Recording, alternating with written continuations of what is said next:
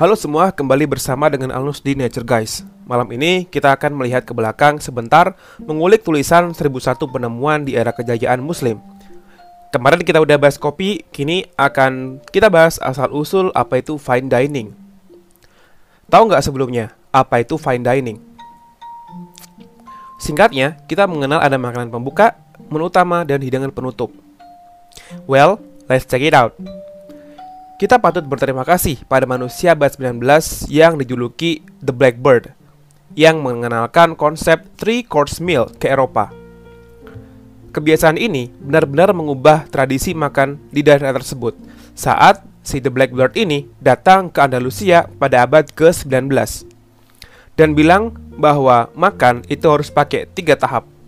Dibuka pakai sup-supan, dilanjutkan dengan menu utama berupa daging-dagingan dan ditutup dengan makan buah dan kacang-kacangan.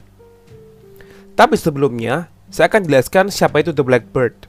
Nama aslinya adalah Abdul Hasan Ali Ibnu Nafi' Ziryab sapaannya dan julukannya di Eropa adalah The Blackbird. Dia adalah desainer busana dan musisi. Datang dari Irak dan menjelajah ke Cordova, Andalusia, dan berbagai tempat lainnya. Selain menciptakan tren-tren makan di atas, beliau juga ngasih tren yang lain loh, berupa busana dan mazhab musik. Well, tapi kita nggak akan bahas musik dan baju di sini. Oke lanjut. Jadi komunitas muslim pada abad pertengahan, yaitu abad kelima sampai dengan abad 15, itu makanannya musiman. Kalau misalnya musim salju, makanannya terbatas. Paling nggak mereka makannya kangkung. Kalau kemarau, makan gandum. Terus musim semi ganti lagi dan e, musim gugur juga ganti lagi. Nah, setiap makanan yang dimakan musiman itu pasti ada pendampingnya, yaitu daging itu wajib ada. Dan mereka mengakhirinya dengan makan makanan kayak kurma, kayak kismis dan juga buah tin.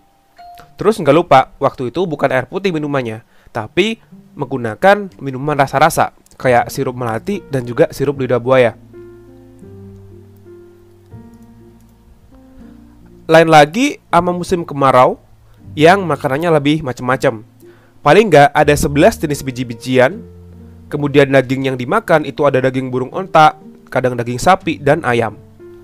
Begitu juga buah dan minumannya lebih bervariasi karena tumbuhan agak girang tumbuh di musim kemarau.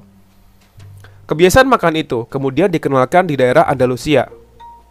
Tapi sebenarnya kita tahu nggak sih Andalusia Nah, daerah ini dulu itu ada di selatan Spanyol sekarang.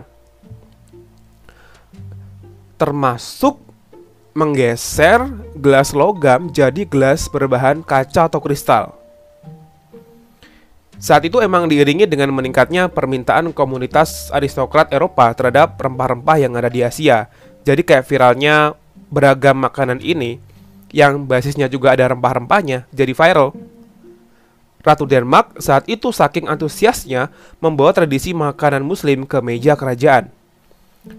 Padahal kan nggak semua buah Denmark bisa produksi, tapi si ratu sampai rela membawa buah dari negara Timur Tengah menuju ke Denmark, biar budayanya sampai ke kerajaan. Well, ngelanjutin gesernya gelas logam jadi kristal tadi punya dampak gede banget. Dari mulai ukiran, pola keramik di rumah-rumah di Eropa waktu itu, motifnya yang unik, pokoknya Timur Tengah banget deh pokoknya. Hingga sampai sekarang kita bisa mengenal ciri-ciri dari misalnya gelas keramik atau guci itu Timur Tengah banget polanya. Gak luput dari peran Muslim yaitu adalah Abbas bin Firnas Kayak yang punya pabrik untuk membuat gelas dari kaca Nah, uh, ketiga makanan yang bakal kuser di bawah ini adalah contoh makanan kuno yang saat itu di Eropa paling sering dimakan, yaitu hidangan pembuka daging, sup daging dan kubis, makanan utama daging keju, terus ditutup dengan sirup delima. Kita akan bongkar resep kasarnya. Pembuka sup yaitu adalah sup daging dan kubis. Ambil daging, lalu cincang, kemudian ambil keju secukupnya, potong halus, dan masukin ke deblokan bareng sama bawang bombay.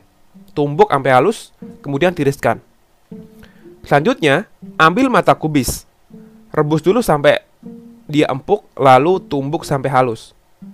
Lalu campur semua dalam panci, kasih buri, ya nanti searching di Google apa itu muri, kayaknya bumbu timur tengah gitu ya. Garam sama merica.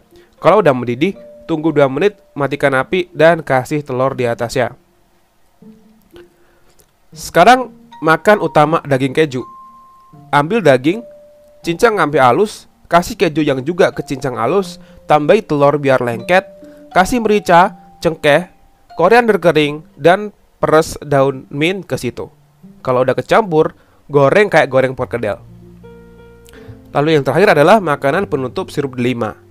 Ambil setengah kilo buah delima, kasih 2 sendok makan gula, aduk sampai jadi sirup lalu kasih air. Oke, sekian episodenya dan selamat mencoba resepnya. Sampai jumpa minggu depan.